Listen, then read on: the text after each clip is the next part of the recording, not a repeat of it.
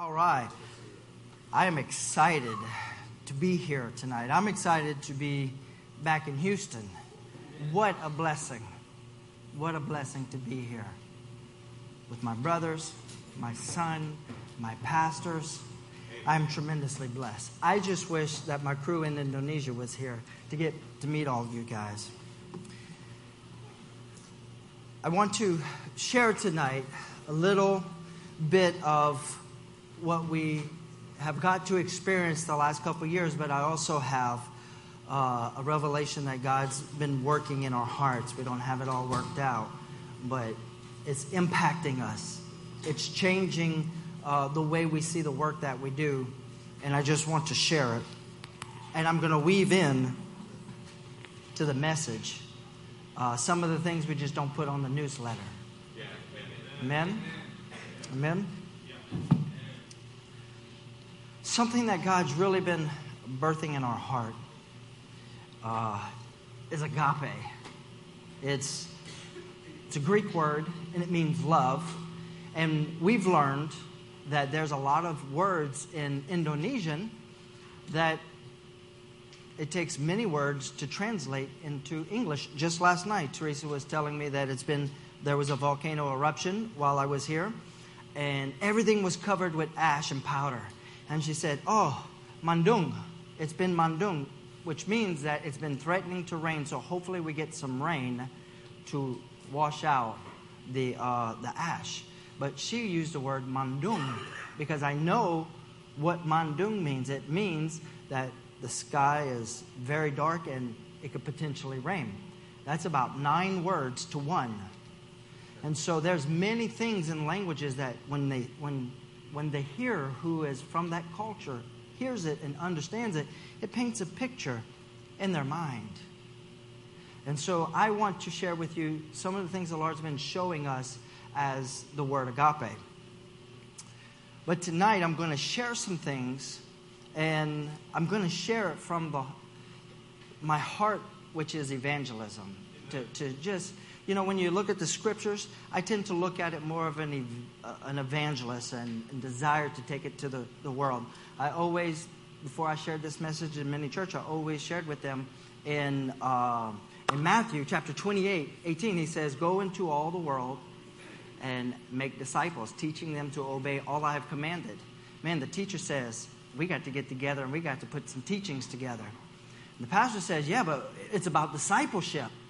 And the evangelist says, You missed the main part. He said, Go. When we hear the word of God, sometimes we filter it through the heart that Christ has given us. And it can, it can be interpreted in many ways. And so tonight, I want to read and explore this word agape from the heart of evangelism. One of the things the Lord was showing us about agape was and foremost, that it's not prejudice. You see, there's several words in uh, Greek that mean love, but they're prejudice or they're limited. They are limited in the scope of who it includes. Uh, I love my children.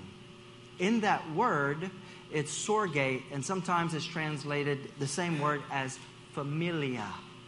And that's where we get our word family from. See, I love my children, and just to be honest, I love my children more than I love David's children or JJ's children. There is an association that I have with my own children that is confined into my own family. And for a member to participate in it, you have to go through adoption for me to have the same love of familia for someone else. Um, Better example is I love my wife. And see, I love my wife more than I love Nolan's wife. It's supposed to be that way. Amen? We have a problem when you begin to love another man's wife too much. But it's prejudice. It's supposed to be confined to one woman, the woman that I am in covenant with. And I love her.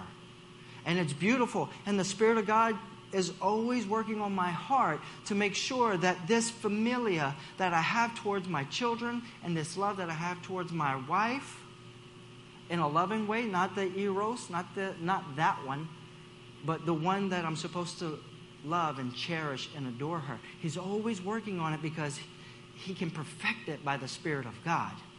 And this another love is philia, which is brotherly love. And we we love our brothers. We need our brothers. And it's supposed to be that way. It is good. And philia, the connection you have there is not how you were born, but it's how we are associated. Um, I got a chance to speak in Japan, and I'm in some Brazilian churches in Japan, and they're speaking Portuguese. And I'm like, whoa, this is kind of crazy. You know, I'm eating Brazilian steak. I thought I was going to be eating some noodles or some sushi. And I asked him, I said, when Brazil wins the World Cup, what do you guys do? He says, we throw a party. I said, wow, you live in Japan, completely separated, but when Brazil wins, you throw a party. He's like, yeah, we won. I was like, see, that is philia. It's how you associate with your brothers. It's those in your city. Uh, when Hurricane, what was it, Harvey came through, uh, Houston came together in philia, everyone helping their brother out. It's supposed to be that way. And I'm going to share tonight that agape is different from the first two. Agape goes beyond that any association whatsoever. And if you look at a map, you'll always notice that countries are very strong because they're familiar, but their enemy is always next door. And so there's a limit to how much this philia will go out because your enemy is right next door. Israel's enemy is all around next door. And so, with this agape, it's not prejudice. It doesn't even originate from me because we would see it, we would see this great agape. We wouldn't have enemies. We would be able to fulfill the commandment to love your neighbor without being born again. I see beautiful families. Uh, and they're not in church. I see countries that are strong in nationalism and they're not saved. But to achieve this agape that I'm going to talk about tonight, the source comes from God. And for me to describe it and how we can easily miss it, I, I have to describe it. And the first way that I can describe it is that when the world looks at it, it looks reckless agape appears to be reckless. When you, when I sacrifice for my own children, that's expected. When I sacrifice for my brother, that's accept that you know that's what we would assume one would do. But when we do it for the lost, it becomes reckless. I'm going to read you the definition of reckless. It's to take an action without thinking or caring about the consequences of that action.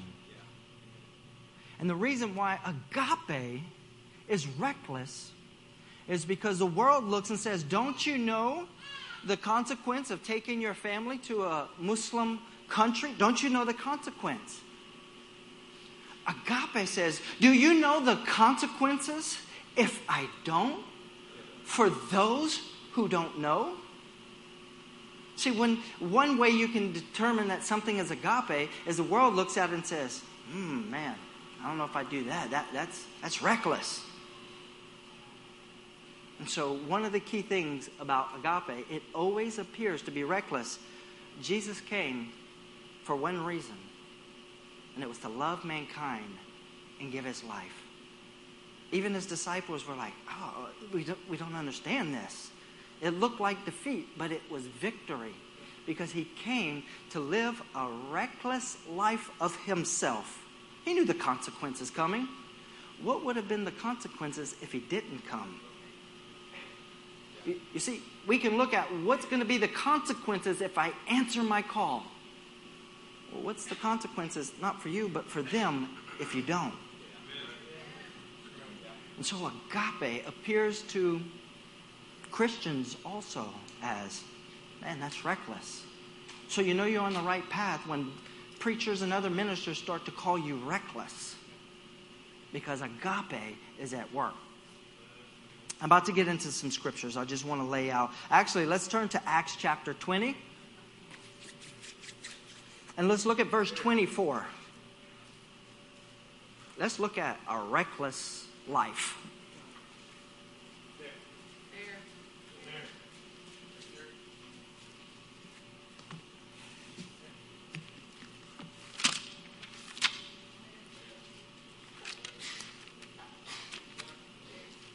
Acts chapter 20, verse 24. However, I consider my life worth nothing to me. If only I may finish the race and complete the task the Lord Jesus has given me.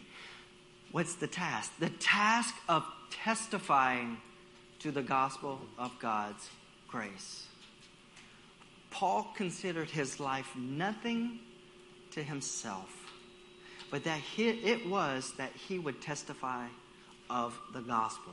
Amen. Gave his life for the gospel. I mean, if Paul was here today, every ministry would be saying, man, they're crazy. That's reckless. Yeah. A church uh, that is centered around agape looks reckless. A church that's centered around family, they, they have family church, community, they teach how to have the best family. The ones that are teaching and preaching about philia, love for your brother, then you come to their church and they teach how to uh, have the best relationship with your brother. But a church that preaches agape says, you need to get to the point where you don't consider your life worth anything to you. It's worth something to them. Yes. And that's where Paul was at. Paul was ready to recklessly uh, sacrifice himself for the gospel of Jesus Christ so he could testify of the gospel of God's grace. Second attribute of this agape is it has to have a pure motive. The motive uh, can't be found in familia, it can't be found in philia. It has to come from somewhere else. Look at um, 1 Corinthians chapter 13, the, the love chapter. It's the only motive for our actions that is acceptable to God. I'm going to say it one more time. It's the only motive for our actions that is acceptable to God. And we're going to read 1 Corinthians chapter 13. We're going to start in verse 1. If I speak in the tongues of men and of angels, but I have not, and for the sake of the teaching, I'm going to translate it to the Greek. I'm going to say agape. Because we've heard it so many times. I want to use the word agape. If I speak in the tongues of men and of angels, but I have not agape, I am only a resounding gong or a clanging cymbal. Next one. If I have the gift of prophecy and can fathom all mysteries and all knowledge, and if I have a, if I have a faith that can move mountains, but have not agape, I am nothing.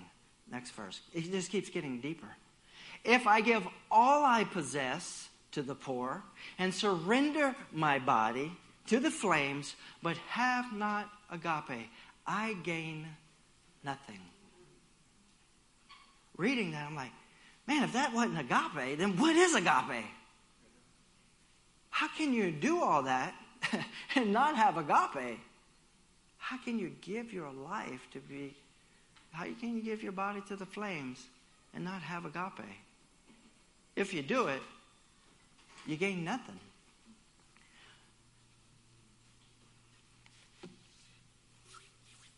I want you to turn with me to Revelation chapter 2. We're going to talk about the church of Ephesus tonight. But before I go into that, I'll share with you how we got this message. We get to Indonesia. Um, the first uh, ministry that we have contact with spent 25 years in Indonesia.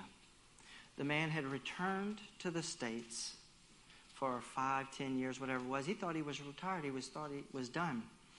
And God spoke to him and said, You got to go back. You got to go back to Indonesia because you didn't accomplish what I called you to do. Man, he spent 25 years and he's planted nearly 35 to 40 churches in Indonesia. It sounds amazing. I'm like, whoa, dude, you, you planted 35 churches and God said you didn't do what He asked you to do? He said, they were already Christian. I went and there was the Christians were scattered. They didn't have an association. He said, so I planted church associations. We grouped them. We taught them how to worship. We, we set uh, boards and taught the pastors how to get together and oversight. He said, we only planted Christian churches. We didn't have that many Muslims come to the faith. He said, I did it because it was easy. I thought I was doing God's will. I thought if we would plant these churches and we would encourage them, it would overflow into the Muslim community. He said, and I came back and it didn't happen.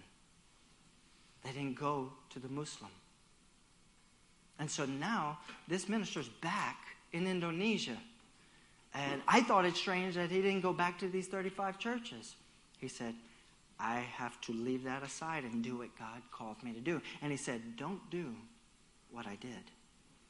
He just saved me 25 years of going in the wrong direction. And so we began to drive all throughout Indonesia. Uh, we're up in an area about six hours away. They're making the furniture for us. It's a little Christian community. And so I sit down with the elders of the community and I say, Share with me how you, you all became Christians. When did this start? And they said, Oh, it was with the Dutch over 200 years ago. I was like, Wow, 200 years. He said the Dutch set up these big plantations. And what they did was the Javanese, who at the time were nominal Muslims, to work in these plantations and to live a, a better life it, it, in some way. I mean, they were rice farmers, at least now that they were working and they would be fed because they were hired hands. To work for them, they had to become Christian. And they did by the thousands to work. And the, the Dutch said it's okay because by the second and third generation, they will have been raised up in Christian homes. And we will develop Christianity that way. It was, it was actually some Mennonite Dutch that had done it. But they left in 1945, or right at the beginning of World War II. World War II came in, the Japanese came in, and the Dutch left. And so, what is that, 70 years ago? We just had an anniversary of Israel, 70 years. So it's about 70 years since then, maybe a little more, 75, including the years for the war. And so I'm like, wow, they spent 200 years here. Let me see what's, what's going on. I went to all the churches. Oh, my heart was breaking. There was no candlestick in any church. There was no move of the Spirit. There was nothing. And I'm beginning to cry out to God, oh, God, I don't want to do something that ends in nothing. This is not what you are worthy of. You are worthy of it all. And if you'd ever read any books about going to the Muslim, there's a thing called a movement. And what a movement is, is about a thousand uncoerced, unpurchased baptisms. And it's not a magic number, but it's about. And what they say is if you can reach a thousand conversions among Muslims, then if they take you out and this man out, they can't stop it. The movement is moving. So when Paul would go and he, they were baptizing thousands on first day of Pentecost, 3,000. There was a movement that was happening. No matter how much persecution came, they couldn't snuff it out because it had begun to move. And what happened is the Dutch went up and put up a province and said, Come inside, become Christian, and it never had any movement. And so when we talk to missionaries, we, we talk about, you know, hey, you heard of this movement? Did you hear this movement? What it means is once the missionary is gone, the work continues. And what we're finding is in every place, when the missionary is gone, the church begins to recede and recede and recede. And I'm crying out to the Lord saying, Lord, that, not for my name's sake, not for our ministry's sake. I don't want to labor in vain. Paul said, Have I labored in vain? We don't want to labor in vain. We want to see Christ glorified. We want to see every knee bow. We want to hear every tongue confess. We want to know if you take me out, the work keeps going. It's called a movement. So we're going to look at Revelations chapter 2, but I'm going to ask you to do something with me tonight. When we read, it's going to be hard, but when we read it, we need to be in the illusion of the first time. You don't know anything about this church, Ephesus. In fact, why don't we think that Ephesus is reading the letter for the first time? Don't you know they read? The letters were distributed, and all of the church of Ephesus came and said, Hey, read to us the letter. And we're going to go line by line. And we don't know how it ends. We're going to go line by line, and we're going to put ourselves in the church of Ephesus. Okay, let's pull it up. Ah, to the angel of the church in Ephesus, write these are the words of him who holds the seven stars and in his right uh, seven stars in his right hand and he walks among the seven golden lampstands. I'm thinking oh man this is going to be good. Because he's like he his introductory is dealing with what he's about to say. And he's saying i walk in the midst of these lampstands. Okay next one i know your deeds he took note of their deeds. He said, Your hard work. Whoa, right off the bat. What did he notice? Their hard work. They worked hard. As a ministry, we want to work hard. We want to be known as a ministry. They work hard. And your perseverance. Man, this is going good not just the hard work, but the perseverance to continue in the hard work. When most people and churches would quit, we as Ephesus, we persevere. I know that you can't tolerate wicked men. Whoa, they're holy. They don't like wickedness. And I'm, you know, I'm reading this with our disciples. I knew there was something in there. This, this is not a message that I, uh, I am preaching uh, to LCM, this is what we preached in all the churches. I just want to share it with you so we can all join in. And maybe you guys can get an idea of what God's put on our heart that is causing us to get really desperate to make sure what we're doing is in agape. Amen?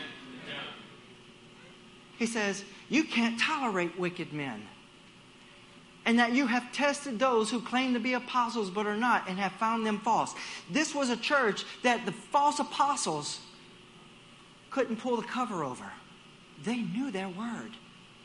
When the false apostles came, they were able to point them out. When men were wicked, they said, We will not tolerate this sin among us. Man, I'm, I'm enjoying Ephesus right now. This is like, Ephesus was, you got to understand, they were hardworking. They persevered. They couldn't tolerate wickedness. They tested the doctrines of these false apostles. Going to the Older Testament says, You are false. We know our word. Go to the next. It gets better. You have persevered and have endured hardship for my name and have not grown weary. This church is not even re- weary at the moment. I actually got this when I was going through a hardship. I wasn't going through it alone. Actually, Teresa was going through a greater hardship than I. You all know the story. Uh, Teresa receives an eye infection. And, uh, you know, we thought maybe she had pink eye. I mean, you really don't realize. We've had some sicknesses. Abby had had a, a, a real threatening sickness. Uh, but we, we endured. We endured hardships. But this eye thing, we were like, ah, it happened the day before Thanksgiving. Teresa uh, gets through Thanksgiving Day, one eye, still serving. And then right after we ate, she says, I think I'm going to lay down. I was like, it's got to be, got to be pretty bad for Teresa to go lay down. So she lay down, and we spent time with the disciples that evening. She didn't have any sight. She lost her sight that quick. It was gone. She said, I can't see. I can't see in this eye. I said, we might have a major problem here. So we took her to the hospital. The nurse takes her and puts her in there. And I'm watching the nurse. I'm standing behind Teresa. And she looks at her eye and she goes, I knew that was not a good reaction. And she looked at us and she said, We can't help you here. I said, Is it bad? She says, Yeah, you're going to have to go to a specialist. There's only one man that can do what you need. And uh, I forgot his name, but we went to his place. And they tell us, Oh, you just missed him. He won't be back till Monday. This is like Friday evening. I'm like, Seriously? We got to go Saturday and Sunday. Thanksgiving was just on the Thursday. And so Monday, we're there first thing Monday morning. And he looks at it and he says, It's bad. He said, Your infection has gone through your cornea and is depositing uh, pus on your iris. It's not just a surface infection. Whatever it is, actually went through her cornea all the way through and was inside her eyeball. And he said, We have to do injections now. We have to stop this infection. And so I don't remember who it was, but people were sending us, uh, we're trying to determine what this is. And he says, We're going to get a lab done. And we're like, Oh, we're going to get a lab done. We'll find out what type of this infection. Because he told us, he said, You're looking at four different infections. It's either antiviral, it's bacterial, it's fungus, or it's an amoeba. He's, and he gave us the, different, the good and the bad for all of them. And when he got to the amoeba, he said, You want to hope it's not the amoeba. Because if you don't catch it soon enough, the prognosis is it will kill her. It will go through her eye, eat through her optic nerve, into her brain, and it will kill her. So we're like, oh my goodness, we're dealing with something serious. This is serious. This is not some fever that we can throw ibuprofen at and just is going to go away. So we sent out some messages. We contacted our pastors. And we start receiving word from outside. We contacted some missionaries in Malaysia put your family on a plane. We have a house for you, your whole family, for four months. Everything, we'll take care of everything for you. Just get on the plane. I don't know what to do. So I said, huh, let's see if we can find out what this is. Let's get some, wait for the lab results. The lab results come in the next day. And they said, sorry, Mr. Vincent, we tested for bacterial and uh, fungus. That's the only two we can test for. And they both came back negative. And that was the two we were hoping for. Because at least we could identify and know it wasn't life threatening. But then the doctor says, I don't trust the lab. Because really, we're unable to test and get a good result. He said, but if you go to the biology center at Gajah Mada University, uh, University, that's the big university, he says, go get some testing there they may be able to test us. So we go to the microbiology lab, and the lady comes out. She literally comes out with a candlestick and uh, some swabs, and she's uh, moving the glass above the uh, candlestick. She's wiping with alcohol. It was basically like we had gone seeing the school nurse. It was very primitive. They didn't have a, a burner or anything, it was just a candle. I was like, wow. And so they did their testing and they said, oh, it's going to take four or five days. And we had um, uh, a team from the Horizon Church come in, the Morrisons. And oh, how we were saying, oh, it'll be nice when they come. Uh, at least they'll be able to pray for us. At least they'll be able to do those things. I had to prevent Eric from getting on a plane. Eric was like, Brother, I'm coming. I was like, We got to get through this. And uh, Eric was like, We're buying the tickets, brother. I had to ask him, Let us go through this. But I was about that time saying, I wish Eric and Jen were coming because you don't know the pressure. We didn't think it was that serious at first. It's like, oh no, brother, it's okay. And about four days into it, we are like, I wish they were here. But just a couple days, the Morrisons were going to be coming in. And they came in. And while they were in, uh, we left them with the kids and we went to get the results. And the results came back negative. We have now passed the 14 days they told us that at, through about this point, if it's an amoeba, it's too late. They said, watch out for headaches. The headaches are going to get extreme. Watch her speech if she begins to slur any. If she says something and you're not quite sure what she's saying, be very alarmed. And so the night that we get our results in, Teresa gets a headache so bad she's got to go lay down. And I'm like, oh my gosh. I mean, I don't know. I don't know what we're dealing with. And so I said, I just got to hear from God. I got to, the Morrison says, if y'all got to go, then go. You know, we'll shut all this down. If you need to go, go. Pastors contacted the pastors. They said, We love you. If you stay, we support you. If you go, we support you. I said, I got to hear from you, Jesus. I just got to hear. And so I balled up on the bed, and this tremendous pressure came over me. I was straining. It was just this, I was like every pressure I had been holding up for all those weeks was just pressing on me. And I was saying, I gotta hear from you. I thought I was busting blood vessels in my eyes. I call it my Garden of Gethsemane moment because I went look in the mirror. I made sure I wasn't bleeding from the forehead.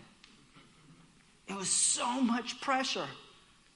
I said, I don't want to the wrong mistake. I don't want to make the wrong decision, God. I got to hear from you. And God, I heard him. He whispered it to me. He said, Don't run. Just don't run. He said, Because if you run, it's over. The enemy will know how to defeat you. If you run, it's over. He will keep you out of the country over and over and over again. I said, But is she going to live?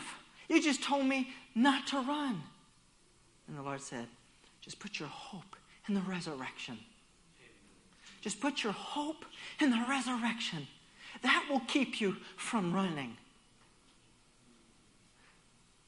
And I called Teresa in the room. I said, I heard from the Lord. The good news is, He spoke and He said, We're not going. The bad news is, I don't know if you're going to live. We got to put our hope in the resurrection. Man, all these missionary books started coming back to my mind. They were on the boats, and their children died, and they buried their wives. They persevered they endured, just like the church at Ephesus. They ran and they didn't grow weary. Man, that's a song. And I realized there were missionaries who went on the mission field, and when it came to death, they ran. They just didn't write books about them. Okay? We only know about the ones who put their hope in the resurrection. So I'm falling in love with Ephesus right now. I'm reading this from the illusion of the first time, and they ran, they run. They don't grow weary. they don't back up, they go forward. Let's have the next verse. Yet, I hold this against you. You have forsaken your first love. It was going good, and it was, I mean, I was talking with God and said, God, you know, we're going to persevere. No matter what it takes, we won't run. We will persevere. If we have to give our bodies, we're going to persevere. And then I come to this scripture. I come to this. Yet I hold this against you. You have forsaken your first love. I'm going to translate that from the Greek. He says, I'm against you because you abandoned the agape that you had at first. Next scripture. Remember the height from which you have fallen. Repent and do the things you did at first. If you don't repent, I will come to you and remove your lampstand from its place. And, and all this is going on my head. I'm seeing churches with no lampstands. I'm seeing they're existing, they're being persecuted, they're persevering, they're suffering for the name of Jesus but they don't have a lampstand. There's no light in the darkness. And I'm looking at our own lives, my own heart, our ministry. You know, we persevere. I, I would hope when you would talk about Brent, maybe tenacity might be one of the words you think of. I'm sure some probably some other words. But at least tenacity.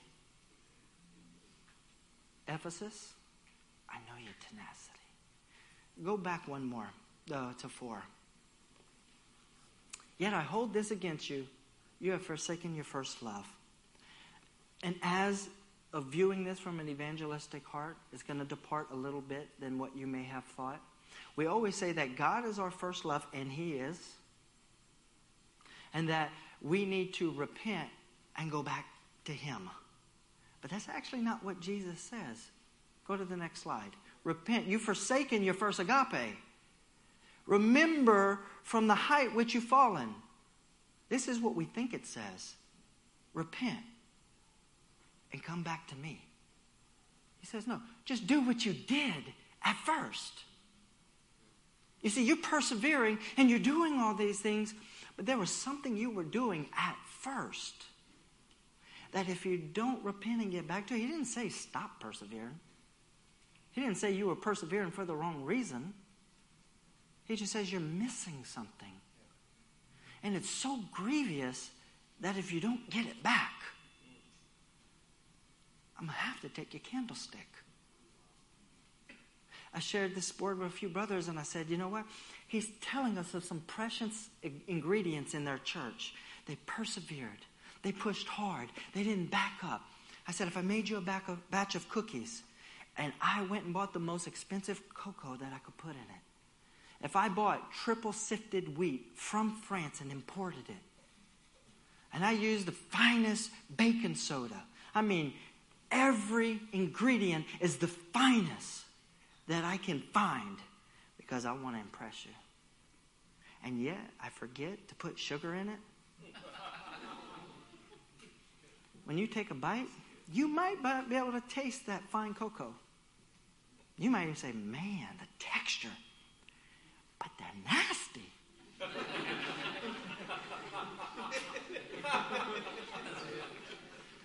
you see how no matter how much they spent on the cocoa, they're missing sugar. And the, the experience is not the same. I'm like, really, God? They, they got one of the hardest rebukes. This was the strongest church. I'm like, what were they doing at first? You're going to find it in Acts chapter 19 when Paul gets there. Paul goes into the synagogue. Up until that time, he's only been in the synagogue. He goes from synagogue to synagogue to synagogue. His call was to the Gentile. And so he goes to, uh, in Acts chapter 19, he goes in the synagogue as it was his tradition to do. And he's preaching and he's sharing and he wins over a large amount of uh, believing brothers and also believing Gentiles. But when you preach to a Gentile who is in a synagogue, he already believes in Yahweh. So when you present the gospel to him, you can present that Jesus is Yahweh's salvation. You start at a different place. The difficulty of going straight to the Gentile is they don't believe in Yahweh. They believe in Artemis, Diana, something in that area. And so he's got to start the gospel where he's not as, I'm not going to say he's not as good, it's just not as easy. Because look, Paul, he knew he probably could put a six string from the law, prophets, and writing together like more than better than any of us. But that wasn't going to work with a Gentile who didn't have a clue what he was talking about. But at Ephesus, something happens. The synagogue kicks him out and rejects him. And he says, Since you find yourselves unworthy to hear this gospel, I'm going to take it to the Gentiles. Now, first thing I said was, When did Peter say, We were going to go to the Jew and you the Gentile? Years before. He went and he they extended the right hand of fellowship and they said, We will go to the Jew, you go to the Gentile. This is where Paul is finally answering that call. He sets up a school in Tyrannus, the school of Tyrannus, and he begins to preach to the Greeks, their mindsets, the philosophers. Man, if you, you want to talk about difficulty reaching somebody, somebody who has studied philosophy all their life without knowing the Word of God. They're going to consider what you're saying just another philosophy. But it was so powerful. It said that all of Asia was reached from Ephesus. Whatever Paul was doing, men were running with it. I wondered, what did the church have that it spread so fast? What did they have that the modern church just doesn't quite seem to have? How could Paul go into these regions for just a few short months. And it just starts spreading a movement that he laid down the gospel. He could leave, and the movement was still forward. All I see is when the missionary is gone, the, the movement is back in. And churches get smaller and smaller and smaller and more persecuted and more persecuted. And so they're about to start painting the windows black now. They're taking the signs out of the front of their churches. Why? Because the Muslims are blowing them up. Trust me, they're suffering. They're enduring. And yet they don't have a candlestick. I said, Oh God. What do we what is this agape? How, how what is it? I know what it's not. What is it? How do we get it? What do we do with it? Where does it come from? Go to Romans chapter 5.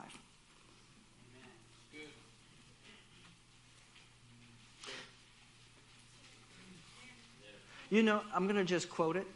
Matthew chapter 24, 12, and it says, In the last days, the agape of men, of many. Uh, actually, it says most. How much is most? It's most, right? The agape of most is going to wax cold. Sounds like a candlestick going out, doesn't it? No longer shining light. Where did I tell you guys to go? Romans 5. Let's start in verse 5. Because this was mind blowing for, for me. He says, and you can read verse 4 before, it, but really I want to catch the last end of 5. And hope does not disappoint us because God, we're going to read it slow, because God has poured out His agape into our hearts by the Holy Spirit. Whose agape is it? What does he do with it? Where? God pours out his agape into our hearts by the Spirit. And so, can you see when he walks in and he removes the lampstand, which is the Spirit, they no longer have his agape. They may still have perseverance. They may still have, not God's agape, they may have their own agape. I don't know. I want to look at agape that is from God in our hearts, not what we reciprocate. See, we well, God shows us agape, and we reciprocate back to Him. Go to verse eight. No, let's go to verse seven. Six.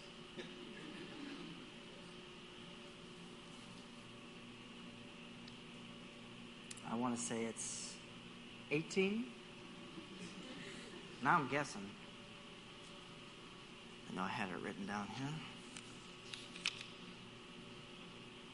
No, it's 8. I'm sorry. I'm, I didn't. But God demonstrated his own love for us in this. While we were still sinners, Christ died for us. I want to show you a key to that. While we were still sinners, Christ died for us.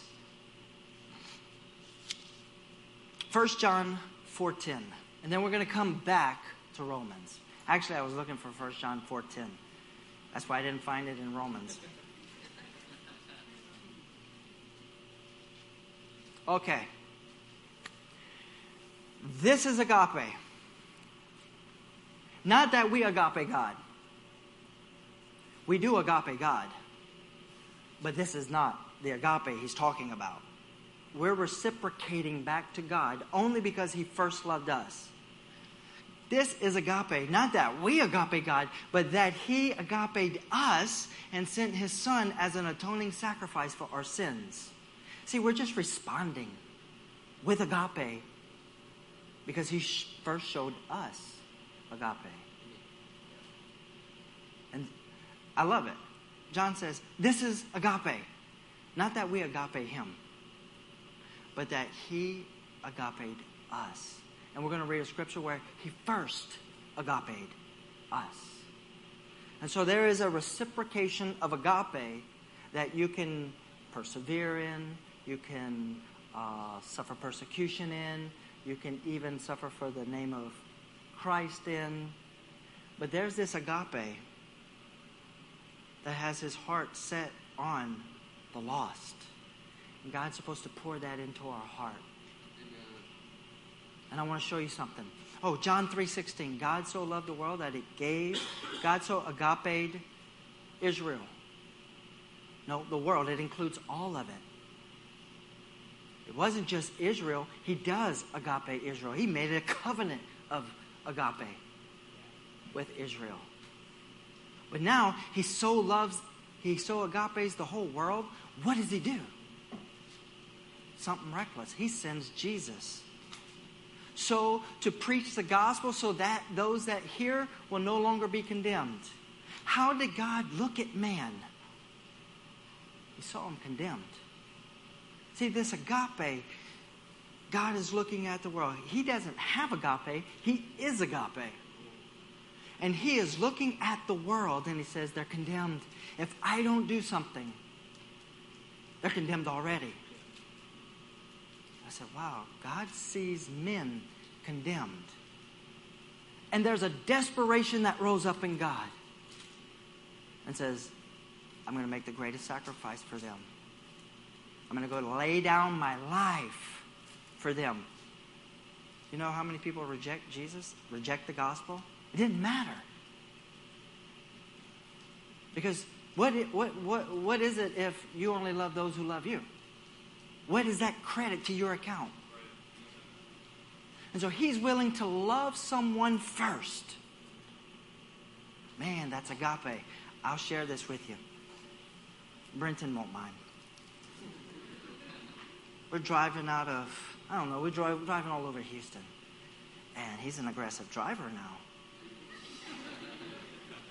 And some guy's trying to get in front of him, and he's like, well, what you doing? What's this guy think he's doing? I said, Brenton, let's replay this scenario. What, what, what's this guy doing? I'm not letting him in. Oh, he's going to force it. What are you doing? Oh, Nolan, what's up, Nolan? It's Nolan. I asked him permission to share, to, to use him as an example, so he's not upset with me. I said, Nolan, can I use just your name, not your driving skills? But you see how something was diffused when Philia showed up? He was the enemy on the street just a few minutes ago. That's my brother. I'm going to slow down. Come on in, Nolan.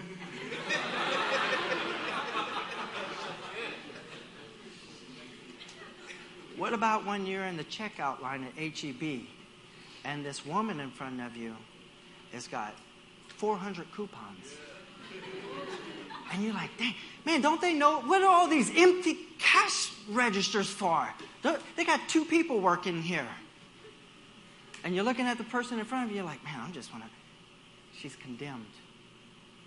And she's going to hell. And it, she's just in our way. We're eating at Waffle House. I've eaten at Waffle House multiple times since I've been here. I like Waffle House. She's not here tonight, but I was pleading with Ruby. Ruby, you got to get right with Jesus. You got to get right with Jesus. She says, Well, um, I'm, I'm, I'm not where I used to be, but I, I'm not where I should be. I said, You're kind of in that lukewarm position? Yeah. I said, See, you don't even know the scripture. I can't even use that on you. I was like, Ruby, you need to get right with Jesus. I care about you, Ruby. And I wasn't doing that to show off because you know what? Everyone I come into contact with, do I ha- can I see them the way God sees them? Is God's agape in my heart burning for them? And, and it's easy to, to do that at Waffle House. It's a bit harder to do it in Indonesia to Muslims who just might children up. Say, God, I don't have this love. Lord says, I want to pour it into your heart. I'm going to pour my agape into your heart. And you're going to love them. And if they do, you're going to say, God, don't forgive them. They don't know what they're doing. I mean, seriously, I, that will not come from me. I'm saying, this is what Ephesus was missing. They were persevering, they were still going on, but they fell from something. He said, Go do what you were doing at first. The first thing I can see is that Paul is there. And these people are excited. Man, they are burning their idols, they're burning their books. It's going crazy. It's spreading like wildfire. The church is on fire. It's spreading all through Asia. And now they get this letter. And, God, and Jesus threatened to take their candlestick from them. And I realized, you know what? I can persevere. I already said in my heart, I'm not leaving Indonesia. I'm persevering. But guess what? Staying is not the goal. I didn't go there to stay there. I went there so condemned men can hear the gospel and believe and be saved. But I got to go in agape. Because if I don't, I will not have, I will not be salty. I will not be shining bright.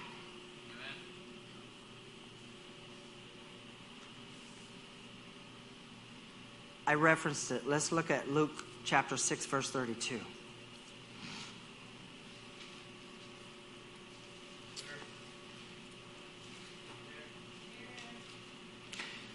It says, If you agape those who agape you, what credit is that to you? What? Let me read this again if you agape those who agape you, what's your reward? None? What credit do we have? If I agape someone who agapes me, we're just reciprocating, right? He says, look, even the sinner knows how to do that. The sinner knows how to love their children. The sinner knows how to love someone who just helped them out. But where does this, how do you get this agape from someone who hates you? How do you fulfill when Jesus said, Look, I know you heard, love your brother or love your neighbor. He says, But I'm telling you, you got to love your enemy. I mean, when, when Jesus was sharing this, a lawyer who knows the law says, Okay, I know the commandment. And the commandment is for me to love my neighbor. Who's my neighbor? I mean, who did Jesus say? How about we make it modern day? There's this Palestinian, right? Who's go there's a Jew going down the road of Jericho and he falls amongst thieves and the Palestinian. I mean, that's unfathomable. The Palestinian is no long, no more loving. It's not the Palestinians love the Jews and the Jews just when you're enemies, you're enemies. Neither one loves neither one. So, how do you love your enemy? Even John says, Look, I'm not writing to you a new commandment. It's a commandment you have from the beginning, but it's a new commandment. How can it be a new commandment, but it's not a new commandment? I want to show that to you. Romans 5 8. Now we go back to Romans 5. Because you see, Israel was commanded to love. Wow. Go love. I got a commandment. I'm supposed to love. And they saw God's love towards them in the covenant, they didn't necessarily see God's love towards the heathen yet. I mean, they're the apple of God's eye. They, they don't have quite yet this example of what this love is supposed to look like. So, what does God do? He gives us an example. He demonstrates agape. Not the agape that we show to him, but the agape that he first showed to us. It says, But God demonstrates his own agape for us in this. When does God show us agape? While we're still dead in our sin. While we were his enemy, he came to die for us. You see, I can reciprocate back to God, but I will kill my enemy. I won't even let him in front of me when we're driving. I'll go to another line if he's in front of me and I'm in a hurry. I, lo- I got to hurry. I got to go to church. You got to love your enemy. It's not in you. I'm telling you, it's not in you. It's not in me. To love the people who are blowing up Christians in Indonesia. It's just not. But God does. He so loves them. He sent me there and he says, "You know what? If I didn't if I didn't spare my son, I'm not going to spare you either." Because agape God's agape in my heart is me willing to do exactly what He demonstrated. That while they're yet still sinners, I'm ready to die. For them to know Jesus. Right now, we're in, I just be honest with you, I'm not there yet. I say it, and I'm believing it's going to happen, that I'm going to love them that way. And I am but I'm praying, God, you got to put this thing there. Because I see a whole lot of ministries that didn't have it. They didn't have it because they don't have the lampstand anymore. It's gone.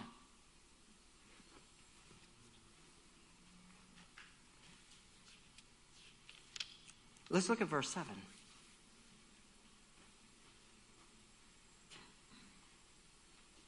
Very Rarely. I think rarely, rarely is a very descriptive word.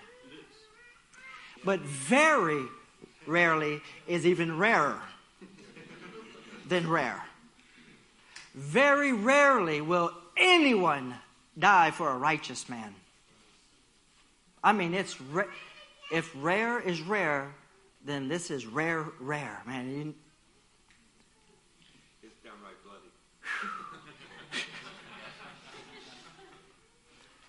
though for a good man, listen to what he says. Someone might possibly. You know, it could have said someone possibly there. They might possibly. That means they might set out on it and say, Yeah, I don't think so. They might possibly do it. Next verse. But God demonstrates his own agape for us. When did he die? Oh, man. I got to love the sinner. Not love my calling and my ministry. I got to love the sinner. I got to love the Muslim. I got to be willing to sacrifice my life, my wife, and my children. And if that would happen, you know what would happen? Movement in the kingdom. Amen. Because forceful men are laying hold of the kingdom. They are growing the kingdom. It's moving. When we read the book of Acts and we read the book of Martyrs, no wonder they couldn't stop this thing. We just talked about it last Wednesday night. They were so moved.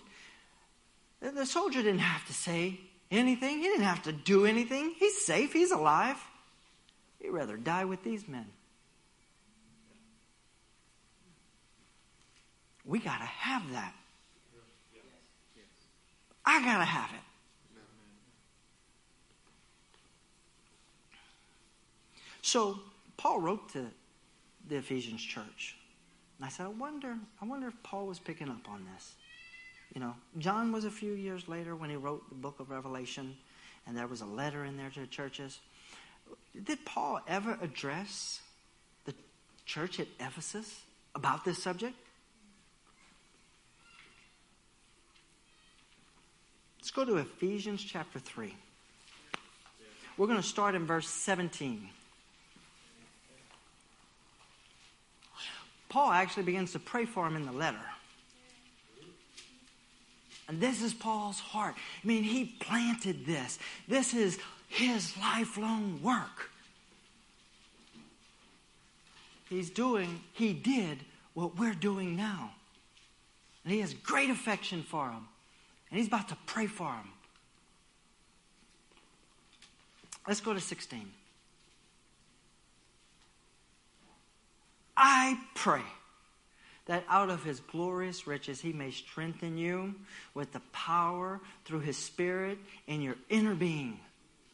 Next verse. So that Christ may dwell in your hearts through faith. And I pray that you, being rooted and established in agape, he's saying, I'm praying you set down some roots in this stuff because if you don't, you're going to be moved. I'm praying that you be rooted and established in agape. That you can't be moved from this agape. Next verse.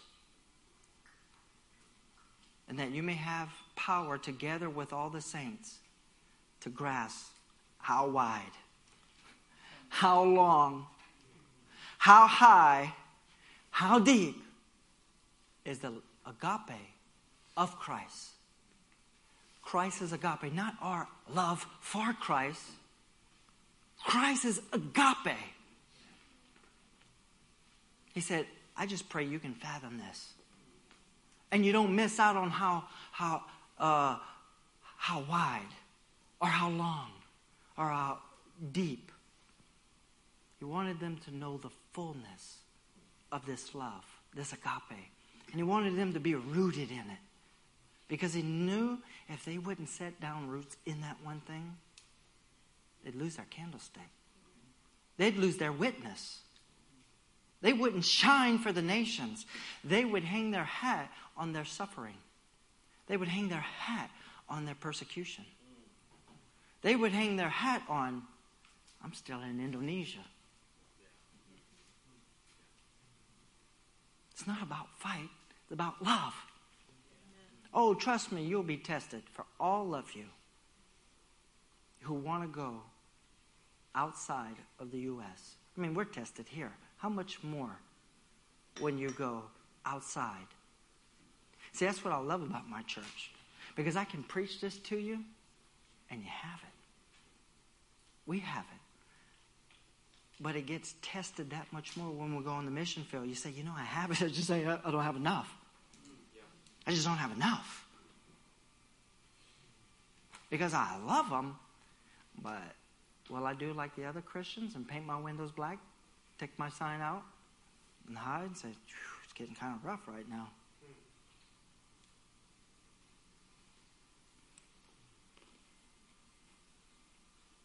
The love of God or the love of Christ compels us. It compels us. And if you're going to go to a foreign soil, you're going to need endurance. You're going to need to know what it is to suffer.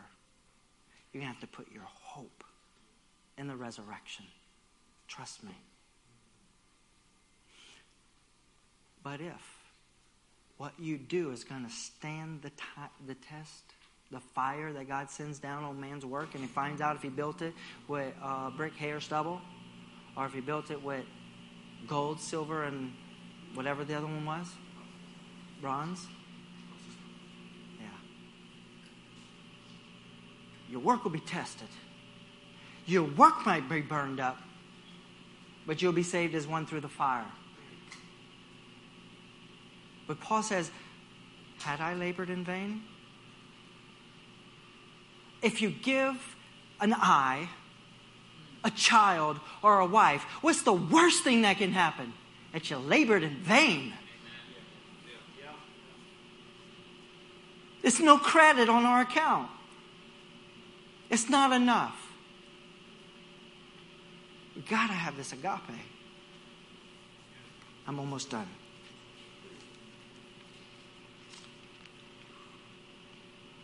Because we serve the God who will leave the 99 for the one. He's always looking to save the lost. That one is around us all the time. See, I live in a country that it's the one that's saved and the 99 that's lost. And God can't get the one to do anything.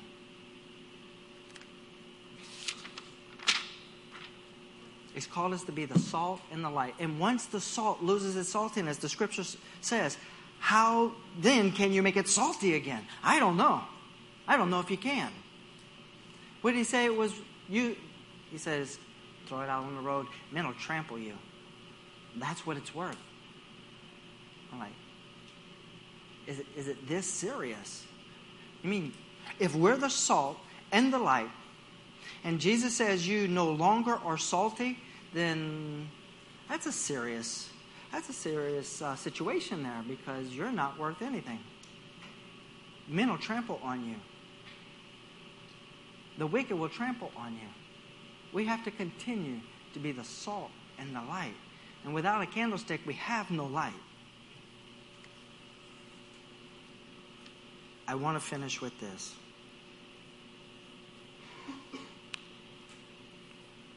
Which one of us is going to love the lost? We love our families. We love our brothers. But which one of us are going to love the lost? That wherever we go, whether it's the gas station, where Walmart, Indomaret for my Indonesian friends, are we going to see condemned people? And have such a burden that it doesn't matter what we look like. I mean, do you realize that most of the times I don't say anything is because pride. It just, it just doesn't seem like a good time, God. What if I, I'm going to look stupid? And this person is condemned already. I started, well, they're not that bad. Maybe I'll come back. let's go to 1 Thessalonians 1 3, and I'm going to finish up.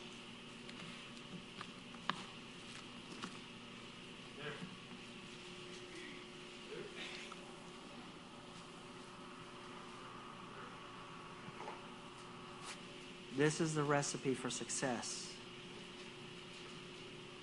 Just in case you heard something I didn't say, I'm going to re say it again. Because sometimes I go back and I'm like, oh man, I said that all wrong.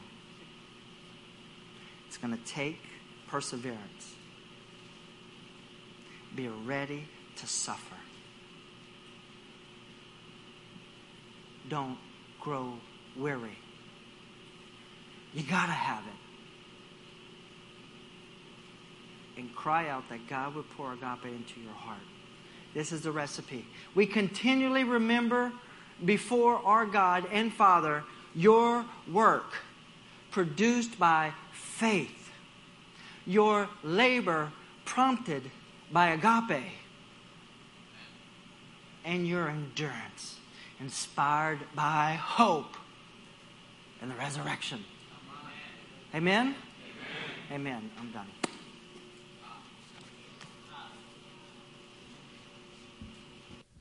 Come on, would you guys stand with us today?